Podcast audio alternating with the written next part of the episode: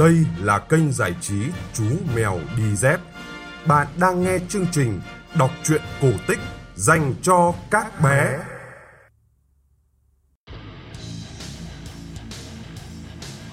Xin chào các bạn nhỏ. Chúng ta lại gặp nhau trong chương trình kể chuyện cổ tích phát vào 9 giờ tối hàng ngày trên kênh giải trí Chú Mèo Đi Dép. Tối nay, chúng ta sẽ cùng nghe câu chuyện Yết Kiêu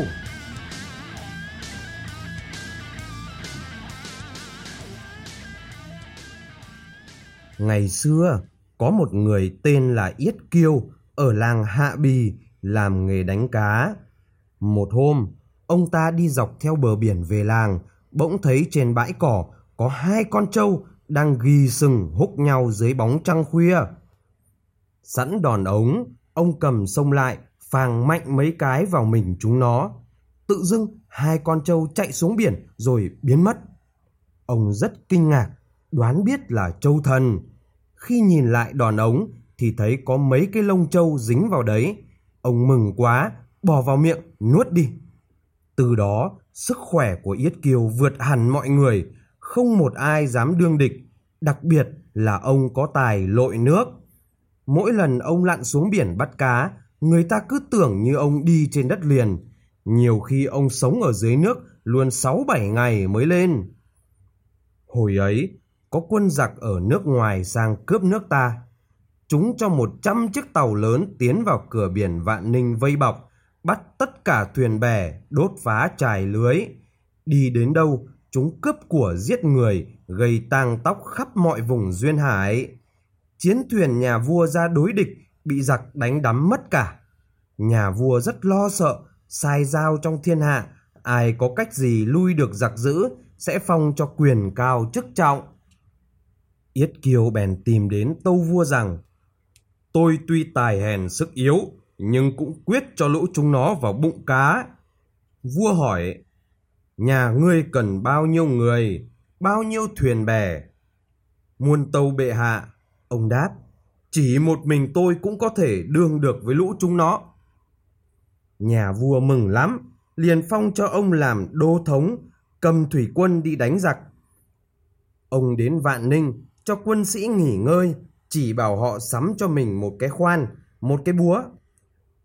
Rồi một mình ông lặn xuống đáy biển, đi ra chỗ tàu giặc. Ông tìm đến đáy tàu vừa khoan vừa đục. Ông làm rất lẹ và yên lặng. Tàu giặc cứ đắm hết chiếc này đến chiếc khác. Trong một hôm, chúng bị đắm luôn một lúc hơn 20 chiếc. Thấy thế, quân giặc hoảng loạn cả lên. Chúng sai những tên quân có tài bơi lặn lặn xuống nước do thám. Mấy tên quân đó tìm mãi mới thấy Yết Kiêu đang khoan một chiếc tàu. Bọn chúng xông lại, nhưng chúng đâu phải là địch thủ của ông, cho nên cuối cùng ông không để cho một đứa nào trở về. Quân giặc vô cùng sợ hãi, mãi về sau, tên tướng giặc đem một cái ống nhòm thủy tinh có phép nhìn được thấu qua nước đến tận đáy biển. Chúng thấy ông đi lại thoăn thoắt như đi trên bộ, chúng bèn đem cái vó bằng sắt Nhân lúc ông đang mải đục một chiếc tàu, buông xuống, chụp lấy ông.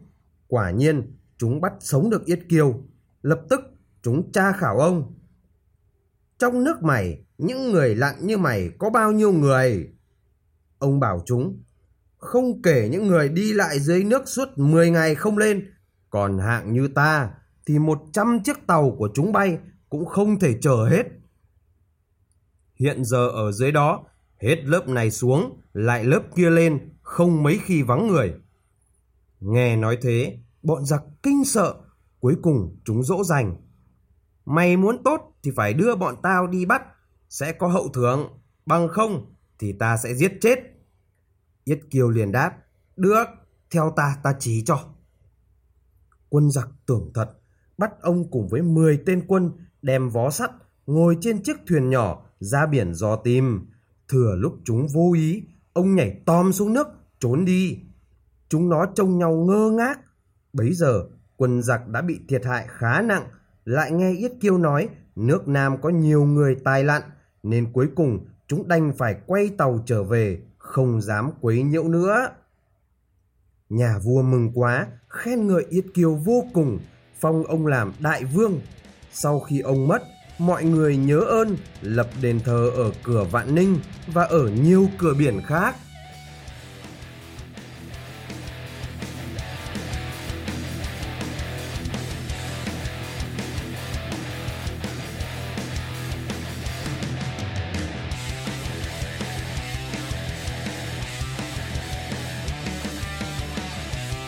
Các bạn vừa nghe xong câu chuyện cổ tích Yết Kiêu phát trên kênh giải trí Chú Mèo Đi Dép. Các bạn nghĩ sao về câu chuyện này? Hãy để lại bình luận của mình nhé. Bố mẹ nhớ like và subscribe kênh để bé có thể cập nhật những câu chuyện cổ tích mới nhé. Chúng ta sẽ gặp lại nhau trong chương trình kể chuyện vào 9 giờ tối mai. Còn bây giờ, xin chào và chúc bé ngủ ngon.